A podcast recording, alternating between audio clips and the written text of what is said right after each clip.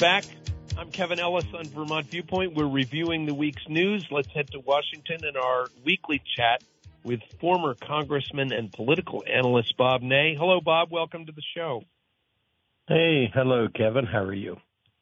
Good morning. So we're talking about uh, buffer zones and a peace deal possible in Israel and with Israel and Hamas, but uh, I think bigger in the news is Joe Biden uh, going to Michigan to give a speech and has to take side streets to avoid demonstrators who are calling him names like Genocide Joe. Tell us what's going on. Well, there's two trips uh, that he's making. One, uh, as you just mentioned, was to Michigan, and they are chanting "Genocide Joe has to go." And these are um, not just Arab Americans; they're um, you know Americans who are not of Arab background also, but they are supporting um, some type of situation with the Palestinians. Now, I don't think that means they're supporting Hamas, but they're supporting Palestinians. If some people want to correlate those two, they will, but uh, a lot of people are, you know, wanting to see a ceasefire. Now, Congressman Kildee, uh, who's from Michigan, uh, has mentioned to the president that the congressman himself, Kildee, is Democrat. He's for a ceasefire. But I think that the problem the president has, not only having to go on the side streets uh, because of the protesters, but the fact that he went there and uh, his they had they tried to have his campaign manager, they tried to have her meet with Arab Americans. Probably, you know, he should have met with them, but then again, if he did, it puts him into a pressure point. So he went to Michigan and he didn't meet with uh, the Arab or the Muslim groups. And so as a result, of course, they're going to be more infuriated. And I mentioned the second meeting to uh, East Palestine, which is in Ohio, not too, too far from my home. And uh, that's a year after the anniversary of the railroad derailing. And he's getting uh, quite a resistance for going there a year later. So these are two trips I don't think are going to, Kevin, be in the checklist of the best trips for the president in the next uh, seven days here. Bob, does the um, I, I'm really noticing, I'm reading polls and articles that young people uh, are are deserting the president and saying they'll never vote for him because of his support for Israel in the war uh, and you know, old timers like us say, "Oh no, they'll come back uh, when when it comes election time." But but the, a lot of people are saying we're never coming back to Joe Biden, and in a place like Michigan, that could be a real problem. Can you explain that? Yes, Michigan and Pennsylvania, and I'm I'm with you uh, when this when these statements began, and of course at that time too 60 some percent of the people supported you know, um, supporting Israel no matter what. That has dropped, by the way, to 50% now. 50% of all American adults feel Israel has gone too far. I kind of knew that was going to happen because of um, Netanyahu's approach to everything, and then, of course, the World Court. Now, I did, and I'm just like you. I, you know, old politics. I said, hey, uh, they won't vote for Trump or they'll come back to Biden. But after personal conversations with people, and some of whom um, are young Democrats who I met at the Democrat National Convention in 2016. I followed their Instagram pages, which is what you have to do these days with old people like me. And um, and they are making a point, and I believe them, that they are just not going to vote and they're going to teach quote Biden a lesson that he's taken them for granted. And then, you know, if Trump gets in, they figure he's only, you know, he's got four years and um they'll be done with him and maybe more Democrats will win after Trump serves four years. So this time I'm uh I'm not going to go back to what I've always believed, which is they'll come home. I think they're pretty well gone for right now.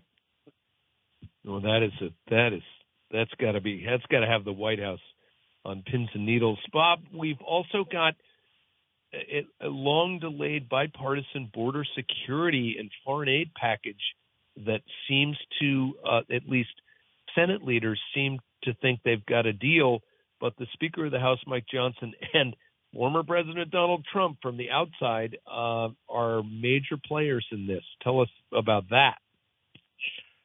The this was an issue that I was deeply involved with for 11 years that I was in Congress, Kevin. It, and I must say, after all of this time, which was years back, I was there, but since I was there up to now, this is probably the best time to get a deal that I've seen in 30 years. And one of the reasons, of course, is President Biden is basically waking up to the fact after three years that there's a problem. Now, he says he's always known there's a problem, but they sure have not indicated that verbally or with their with their actions as an administration. So that brings the White House in to be pretty pliable to do things they wouldn't have normally done with an immigration border bill. Um, but the House, as you said, has proclaimed it dead, which is a problem. And they're saying, well, you know, they don't trust uh, Biden to carry out the bill if they pass it. And we all know Trump doesn't want the bill because he's got an issue with Biden, you know, which is not good public policy to come out and say, well, it helps the president in the election. I'm not sure how much it really honestly would do for the president because he's so late on the draw. Having said that, though, I would be shocked if the Senate, no matter what the House says, doesn't proceed with getting a bill and attaching Ukraine and Israel to that bill, Kevin.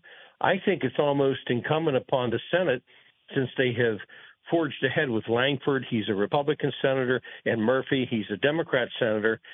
And I think uh, they have forged ahead and went through so much, they've got to continue with it, no matter what the House says. So I think there's a possibility there still will be a bill. Doesn't mean the House will latch onto it because the progressives don't want it, but I think there's a chance there's a bill in the Senate, which, frankly, for public policy, even if the House doesn't pass it, it's still a good thing to do to get at least that far in one chamber. Uh, Bob, presidential politics. I see that Nikki Haley, uh, the the last opponent for uh, Donald Trump, uh, has now on January 26th called him totally unhinged. Uh, so she is ramping up the uh, rhetoric, saying he's he's unelectable, uh, even though polls show that Trump leads Biden in some in some ways in some polls, and it's entirely possible that uh, Trump could be a convicted felon by the time of the election. Where are we? well, we are in Kevin the weirdest political situation I've seen uh, since I've been 18 years old, and uh, I'm 69 years old. So this is the strangest thing that I've seen in a long time. All the dynamics of this, the unknowns, you know, within the next uh, so many months, how they're going to uncover. But I think Nikki Haley probably has to continue what she's doing, which is to take the gloves off because Trump has taken the gloves off on her, and she's got to do it. And I believe Haley will stay in this as long as the money is still backing her from some of the contributors she has, because, you know, like anything, no one knows what exactly is going to happen with Trump and what exactly is going to happen with Biden. And um, he's just maybe hedging a bet by hanging in there. But if she gets out and then something happens and Trump doesn't run, then the process starts all over. If she hangs in there and something happens, she's the nominee. I got to believe, Bob, that that if Trump is uh, convicted of some of these crimes, whether it be the January 6th insurrection, the national security documents, etc., uh, that some swing voters are just not going to be able to uh, vote for someone who's been uh, convicted of federal crime. Mm-hmm. Does that make sense to you? Mm-hmm. It does, because right now Trump is fairly toxic with, um, uh, you know, he's toxic with independents. The president is toxic with some groups that he shouldn't be, or if not toxic, he's declined definitely with Latinos and Asians, and you know, even with the African American community. We're we're yet to see what Carolina will do, you know, for the president. Will there be a turnout? So each in their own way ha- have all these flaws, and of course, because of Israel and the Hamas war, Biden's got a, a secondary problem too that Trump doesn't have in particular. So when you look at all of this, then you have to go back towards Trump and the fact if he is convicted, he probably would lose enough percentage that it would make it a almost a flip the coin race, which if his numbers begin to tank over that, if that happens, that's why I said you never know what's going to happen these days with this is the most unique time I've ever seen. But if it did happen and his numbers begin to tank, it is possible that Trump will not continue to run. It's very possible because the one thing he won't want is, uh, uh, you know, a, a, a, defeat of particular. I would think so. Uh, yet to be seen, but it's not going to be helpful to him if he does have a conviction. Now, if he doesn't have a conviction before the election, then I think the polls, as they are, stay about the same. Okay. Well, as always, we're grateful for your expertise, Bob Ney. We'll talk to you next Friday. Thank you, Thank you for joining us. All right. Thanks. Okay. That's Bob Ney. We're going to take a break and we're going to come back with seven days music editor Chris Farnsworth to talk about uh, Noah Kahan and where did he come from. We'll be back. I'm Kevin Ellis. It's Vermont Viewpoint on WDEV. We're back. It's Vermont Viewpoint. I'm Kevin Ellis, and we welcome uh, the music editor for Seven Days, Chris Farnsworth, to the show to talk about everyone's favorite new artist, Noah Kahan. Chris, welcome to the show. Hey, how's it going? So, full disclosure, uh, I lived in Stratford for 10 years and watched Noah Kahan as a tiny little boy uh, walking up in, uh, to Coburn's store to get a candy bar. And uh, I know his parents, so this story is both familiar and a lot of fun for me. Uh, Noah oh, wow. Kahan nominated nominated for a Grammy Award, and you've got a story about it in this week's Seven Days. Tell us. Yeah, yeah, he's putting Stratford on the map. It looks like it's uh, it's pretty crazy. It's uh, it's been a, a, a crazy couple years for Noah. You know, who um, you know signed a deal in 2017, left left Stratford and Hanover and headed out west, and um, just come all the way to he's nominated for Best New Artist Grammy this week coming up. It's it's been a real meteoric rise for him. You write that uh, his dad uh, taught him how to play guitar, and uh, we, as I said, we we were sort of neighbors with his dad and mom. Um, they they moved to Hanover. He went to Hanover High School, but this is a guy who uh, skipped college, and he had a recording contract, as you write, I believe, at 17 years old, right? Yeah, absolutely. Yeah, yeah. He was set to head for Tulane. Uh, you know, had some friends doing the same thing, and um, just kind of decided to take a bet on himself and and pursue music, which you know isn't the safest bet of a career choice sometimes. And uh, he just went for it. Um, and you know, yeah, you have to bet in music. You have to sort of bet on yourself and your skills, and Noah did that and it you know went out there and and and did something that's really hard to do these days. He cut through all the clutter, put his music online, and and caught the right attention, and uh, headed out west and and and started making albums and and really just kind of almost all of Vermont sort of missed the ascension because of it. He just you know he he was so young when he left and and sort of you know it's kind of the equivalent of like when someone goes to the NBA when they're in high school you know you don't hear about him in college so the whole Vermont music scene, you know, really had no clue about Noah, and um, just started hearing these dispatches coming back from out west about this kid from Vermont doing well, and we're all like, "Who is this guy?" And um, boy, once he came back, he really he really came back with a with a bang. And he had a he had a, a, a music deal in Nashville, but as as you write, and we've and many others have as well. Uh, he didn't there was something wrong for him and covid hits and he, you know the, the the sort of the PR narrative is that you know he comes back to Stratford and writes this this now famous album Stick Season but um you know it's not it's not a straight line. Obviously, these are you know the music business is crazy, but I Mhm. take us through that that process of uh, getting dissatisfied with Nashville and coming home. Yeah, you know, it's it, it really is interesting. I talked to Noah the, for the first time about a year and a half ago, and, and he was we almost spoke exclusively about this subject. Um, and you know, what what Noah did really was he he found his way into pop music, you know, with his early stuff.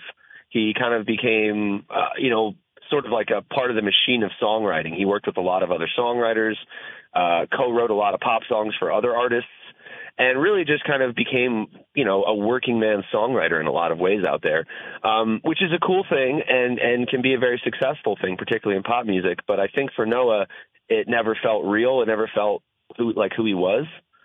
Uh, and I think you know he he came back the first time. The the first time kind of COVID sent him uh, back back home, and he made this great little EP called Cape Elizabeth, and that was his first chance to really try out hey i want to be a folk singer kind of you know folk indie pop sort of thing get away from uh, uh, the sounds that he didn't feel were were authentic to him um and i think he, that really kind of got him excited for this idea.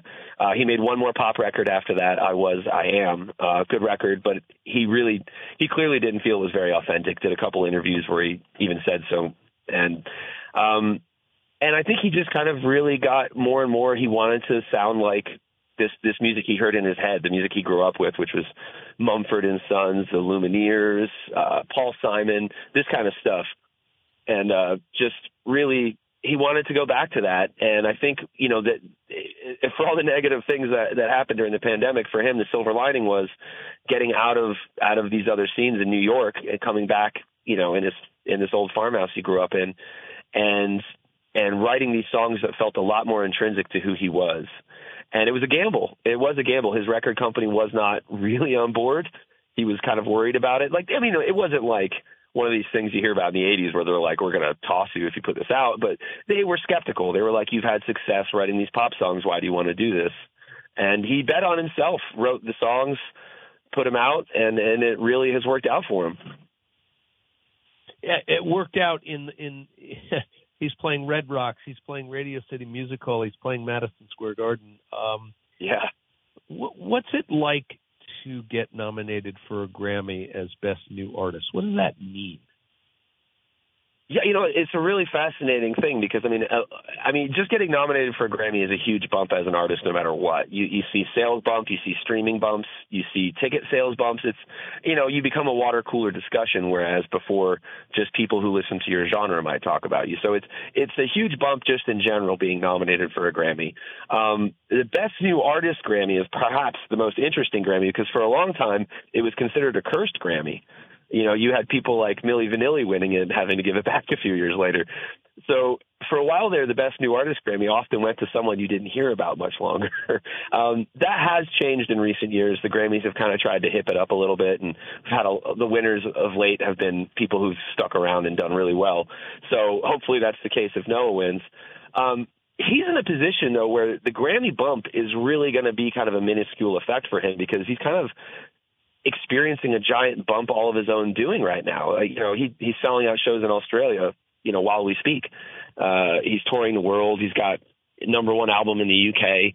So the Grammys, I think for him, maybe offer like a, you know, some validation and certainly a little bit of a bump, but his star is kind of on the way up one way or the other, you know? And and and as we now know, he's been dealing with mental health issues all his life.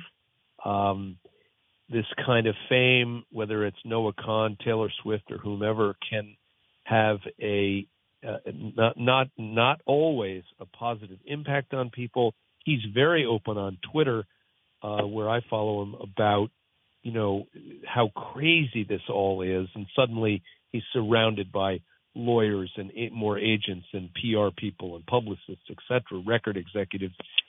It's got to be difficult, and he's got to surround himself with quality people who he can trust. Talk about that for a minute.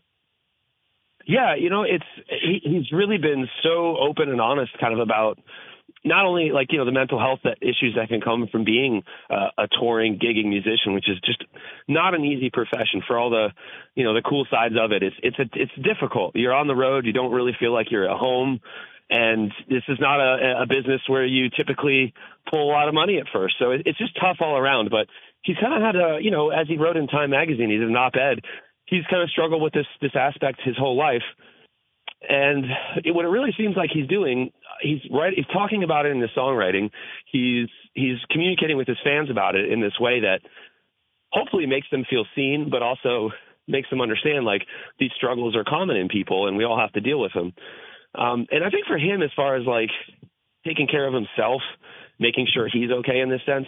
I got a really good sense from uh, Dr. First over at UVM uh, UVM Med Children's Hospital he met him when Noah went there to play for the kids back in December, and he really got the sense of a guy who's taking care of those things. He he does have the right people around him who are making sure he's not overextending himself, and he is adhering to those needs. And I think he's very conscious of those things too. I mean, one of the reasons we weren't able to talk to him right before this story is he had to say like, look, I just did X amount of interviews and all this press and now I'm going on this huge world tour, I kind of need to take a minute to to catch my breath sort of. And that's a really healthy thing for an artist to do and it's it's it's especially if you know you're struggling with things like anxiety, depression, depersonalization, all of these things that Noah it does struggle with.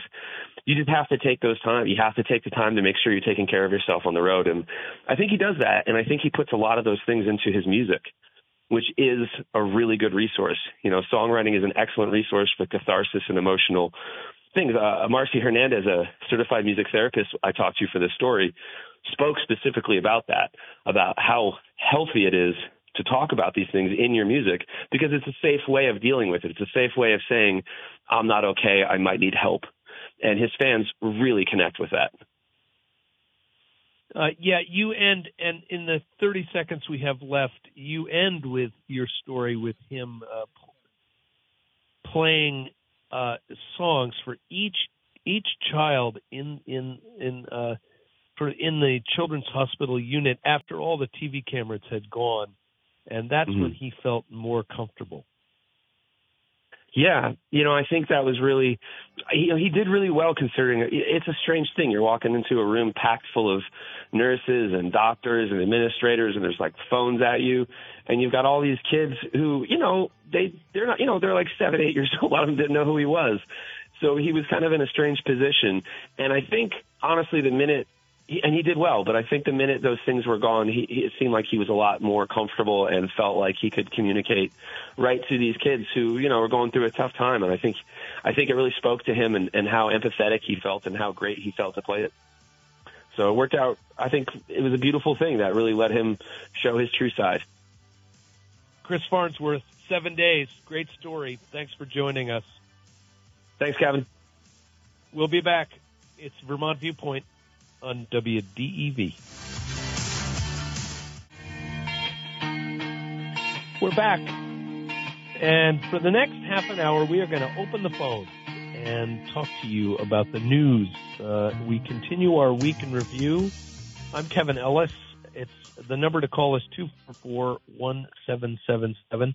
That was fun talking about Noah Kahan. Uh, remember him in Stratford as a little kid, uh, and uh, he and his family moved uh, out of town to Hanover uh, for a while. So he went to high school at Hanover High School, and uh, but like all kids in that great little town of Stratford, the the daily visit to Coburn's General Store uh, to use the free uh, landline phone to call your mom and dad, or to get picked up, or uh, score some candy and stick it on your parents' uh, uh, bill.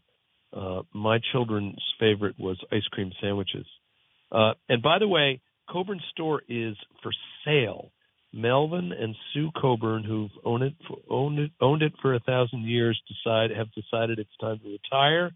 The kids don't want to uh, uh, uh, take it over, although uh, the daughter Chrissy still works there. Hello, Chrissy! Shout out to Chrissy and Melvin and Sue if you're listening. Uh, so there's a community group in town that is uh, has assembled to try to uh, raise some money and uh, to buy the store and make it community owned. And I think uh, they're getting some help from the Preservation Trust of Vermont, uh, which cares deeply about our country stores. Uh, there is a model. The community up in uh, East Calais bought the East Calais store and renovated it and they put a couple of apartments upstairs and they're running the store and uh, there's fresh new energy there.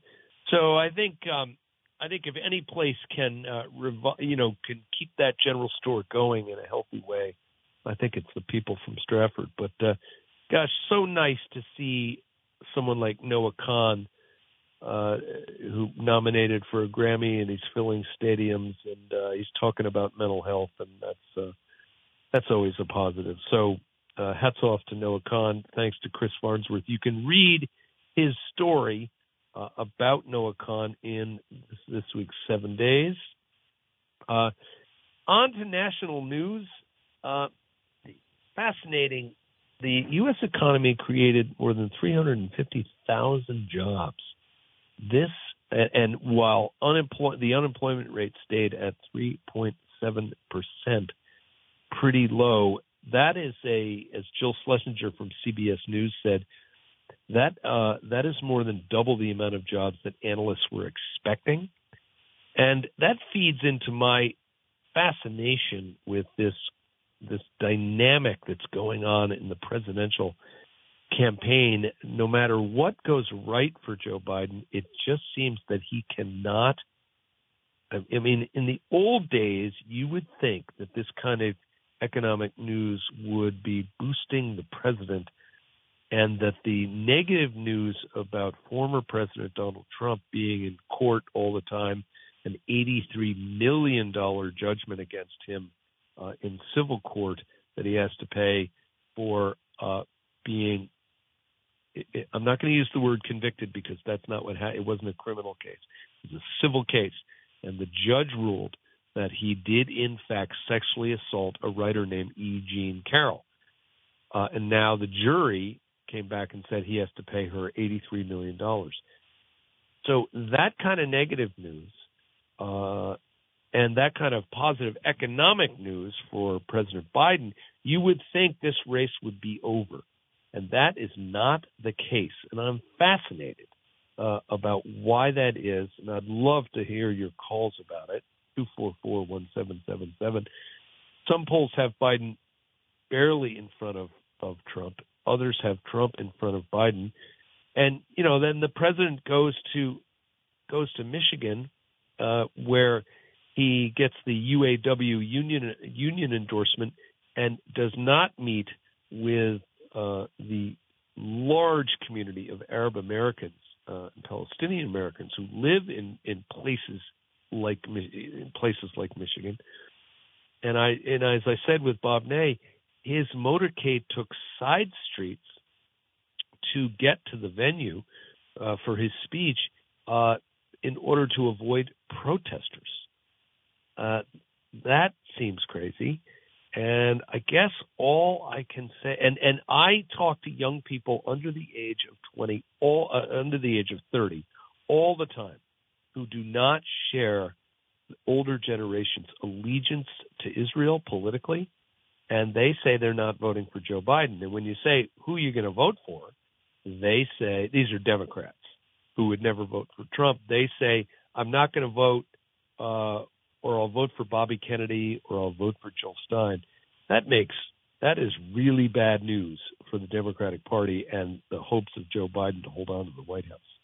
Uh, the, you know, the old saw is that they're angry now, but those voters, when they see the stakes of, uh, you know, it, when when when they face the possibility that Trump could get elected, they'll come home and vote for Joe Biden. Bob Ney doesn't agree with that, and I, I must say I'm starting to be convinced myself that uh, that a lot of these young voters are not going to come back to Joe Biden over this Israel Palestine issue. So um, we have a new Apple product, the Apple Vision Pro. I'm not putting it on my face, ladies and gentlemen. Love to take your uh, calls about that. two four four one seven seven seven. It it it just seems to me I don't need another product in my life that is going to isolate me from the people and the community around me. And when you put one of these things on your face, as I did actually at a museum recently, uh, they are interesting, uh, but they bring you into a completely different reality. And the question, as Kevin Roose, the tech columnist for the New York Times, wrote this week, the question is, who's going to wear it? Uh, I mean, the first question is, who's going to buy it? Who's going to plunk down $3,500? That's obviously a luxury item. And then add on the, the sort of uh, sort of accessories that you need.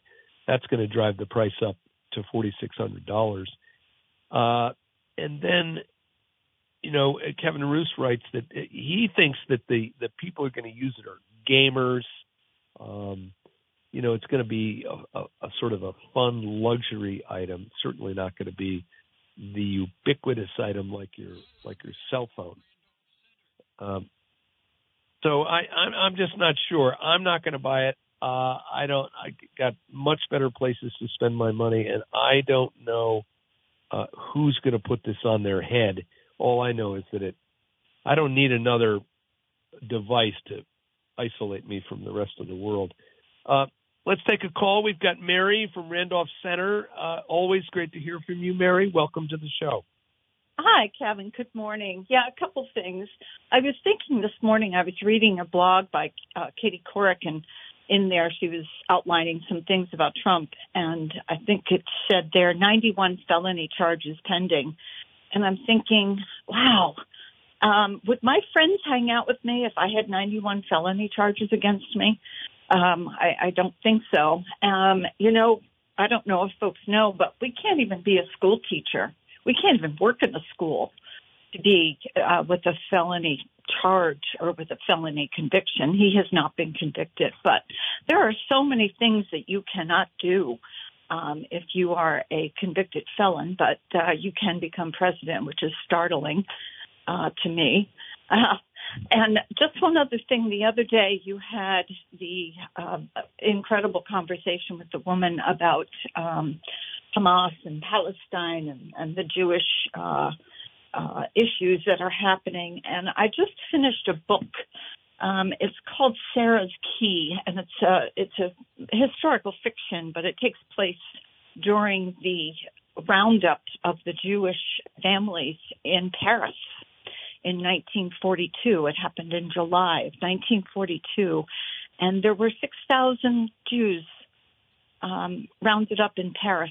Uh, you know, the police officers, Parisian, um, French, police officers came and rounded up 6,000 people. I think around 3,000 were children. So um, it's interesting that people don't know these things. And as she said, your guest, it's not taught in the schools, and it needs to be talked about because, as you say, um, if we don't pay attention to history, it will repeat itself. Yeah, Mary, I wonder, stay on the line if you would, and let's follow that thread on Trump a little bit.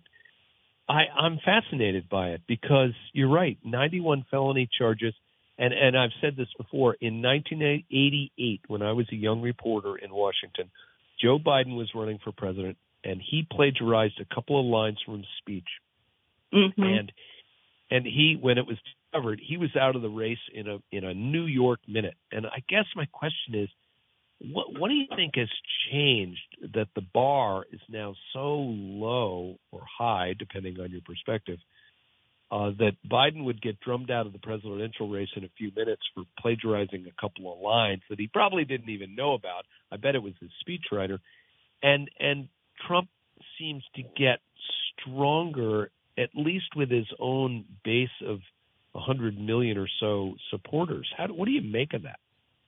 I don't know. Is it an ethical and moral dilemma that people don't understand?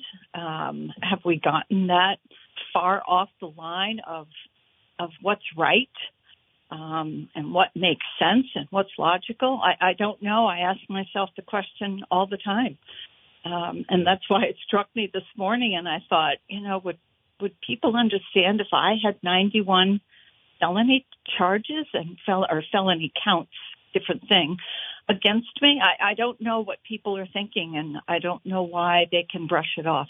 I don't understand it. Yeah. Well, it's uh, it's uh, my new line is it's only going to get crazier as we move mm. on in this political season. So, well, Mary, yeah. thanks as always for the call. Thanks. Mary uh, is uh, one of our most loyal and dedicated listeners. It's always good to hear from her. Uh, let's go to Catherine in Moretown. Catherine, welcome to the show. Thank you. I was telling Lee that he could be glad. He want. I wanted him to tell you this, but he said you tell him that. You can be glad you're not working the polls. How come? How come? Because the election's going to be crazy. Yeah. Absolutely crazy. Yeah. Now, here in Vermont, we're pretty doggone straightforward. Uh, uh, every place is a. No, and I enjoyed it, every minute of it. But you got to be rugged. Catherine, uh, as I recall, we've never met, but I think you're a, a farmer, and and uh, you you've been around a while. Uh, what what do you make of this this craziness of our elections? Uh, oh my you know, now God. you you can't even say anything. I'm glad I'm the age I am. Yeah, well, what do you make of it? You know, back in 1965 at the polls, uh, work, political workers weren't getting threatened. Uh, what do you make of this change? How did it happen? I don't know. I really don't know. I think the fabric of our families I think that's yeah. really where it started because when we grew up, there was respect.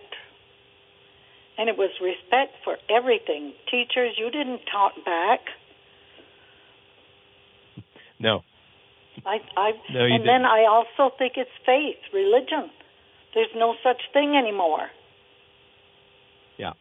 So when you yeah. take that, that's yeah. the fabric of our families and our life and our community. I loved your article about the store and the, and trying to buy it, the community trying to buy it, because that is surely going to be a lost art if we don't do that. And there's room for it. Oh yeah, yeah. yeah. No, I, I, no, that's right. I mean, I, my kids grew up going to a store in Strafford where they would walk home from school, pick up the landline, which was installed there at the cash register call us at home and tell us they were walking home, uh, grab an ice cream sandwich, put it yep. on the tab, and they'd be home in 10 minutes. And if they didn't get home, uh, you'd get a call from the owner of the store. Yes, yeah. And you know what? It wasn't scary to walk home. Yeah. You didn't think twice about it. But today, you well, don't dare to let your kids out of your sight. Yeah. And they may call that helicopter parents, but I wouldn't let my kids stand out front here and wait for the bus. Yeah. Yeah. No, it's it's too bad, but it's the way it is and but we'll come to our senses. We always have. Well, well, well. As long and as you keep calling in, I think in, Kevin. That's where faith comes in. If if if you keep calling in, we'll uh, we'll be coming to our senses. Catherine, uh, thank you as always for calling. And lastly, I think we have Rusty from Elmore on the line. Rusty, welcome to the show. Kevin, how in the heck you doing, old fella? Pretty good. How about you? Yep. you? I see you on Instagram. You got short hair. I did. I do. You know, what the heck? I had a couple friends up, and we got the old shears out and said, let's let's give a. It's not the summer cut; it's the winter cut. You, you quick in and out of the shower. In other words. hey, uh, I got a professional question for you because you're the professional, and uh, something I it's kind of like my little line of business that I take real seriously. And you said something, and you know me, uh, agnostically political, non-political, Trump, Biden, Haley, whoever, whomever, Phil Scott, yeah. whatever, David yeah. Zuckerman, all good. Come on over to my house anytime. But you said about the plagiarism with uh, Biden way back and you said and he probably didn't know about those plagiarism lines. And I under, I kind of understand why you would say that, but being you're the professional, I'm asking you how because I always just think I do a two-hour show full of words, and I got I take responsibility for every one of them, and you do a two-hour show. Is it how unreasonable? And I don't like this. If it is reasonable, how unreasonable is it for us to believe that when those men and women and otherwise are talking to us, they know what they're saying. They know where those words came from. They know why they're saying them, which is to get us to vote for them. How unreasonable is it to hold them to that? That a Biden or a uh, Melania Trump realize that those words that they're saying have been lifted. Anyway, go from there and uh, always listening. See you. Hey, thanks a lot, Rusty. Got great question. You know, this has been a, a issue of mine recently because uh, it goes also to the the big books on the New York Times bestseller list that are you know you know like Prince Harry's book uh, or well a lot of the books that are coming out now by big names those those books are ghostwritten. You know Prince Harry did not sit down at a word at a typewriter and write that book. He he talked to a ghostwriter who interviewed him and then went away and wrote the book. And these politicians now all have speechwriters. Um, and to, I think it is reasonable to hold them to a standard uh, that I, I think we should hold them to that standard. And if they're plagiarizing stuff, they ought to be held accountable for it. Uh, but every senator has a speechwriter, just so everybody knows. Uh, the president has an entire office of speechwriters, about 10 of them. And so, you know, the president doesn't write anything. Now, Obama was an exception. Obama liked, liked to write his own stuff. Uh, so he worked with a speechwriter and they went back and forth. Um, uh, I got to say, big exception, Bernie Sanders. I've never seen anything like it. The guy, uh, he doesn't need a speechwriter. He just goes out and does it. And it's kind of amazing. Uh, he does have people who help him, but but he's basically out there on his own. Okay, that's our week in review of the week's news. We got to go. Um, that's our show for today. Thanks so much to our guests, Joanna Grossman, Bob Ney, Chris Farnsworth, all your callers, Mary, Catherine, Rusty, and I'm missing, I think, Chris. Uh, you know, just great to have you all. Be sure to follow these folks online. I know Rusty DeWees has got a show probably coming up. Read and buy their stuff, patronize them so they'll be around in the future when we need them. Remember to join me Wednesday of next week for more guests and more subjects. I think I've nailed uh, former Republican political consultant Stuart Stevens from Stowe uh, to come on the show next week and update us on the presidential campaign. Hit me up on Twitter or uh, email me at vtviewpoint at radiovermont.com. Always interested in your comments. I respond to every email that I get. Our goal is always to illuminate and inform, and of course, have some fun along the way. Remember, you can stream the show live or listen later as a podcast at WDEVradio.com anytime, anywhere. You can always find me at kevinkellis.com. I got to update that website a little bit, uh, where you can subscribe to my weekly newsletter and podcast called Conflict of Interest. If you got a general store in your town, please go. If you live in Strafford, check out Noah Kahan's new uh, al- uh, his Stick Season album and check him out at the Grammys and go into Coburn's and buy a ice cream sandwich and tell them Kevin Ellis sent you. Our show's produced by me, engineered, made possible by Danny McGivern, Lee Cattell, Greg Titus, Lee, and today, thank you to Lee Cattell for taking me through. Thanks also to the team at KWMR Community Radio in Point Reyes Station, California, where I am, but not for long. Thanks so much for joining us. I'm Kevin Ellis. We'll see you right back here Friday for more discussion of politics and culture in Vermont and beyond, wherever you are, right here on Vermont Viewpoint, live radio on WDEV. But it's the season of the sticks, and I saw your mom. She forgot that I existed, and it's half my fault, but I just like to play the victim. I'll drink alcohol till my friends come home for Christmas, and I'll dream each night of some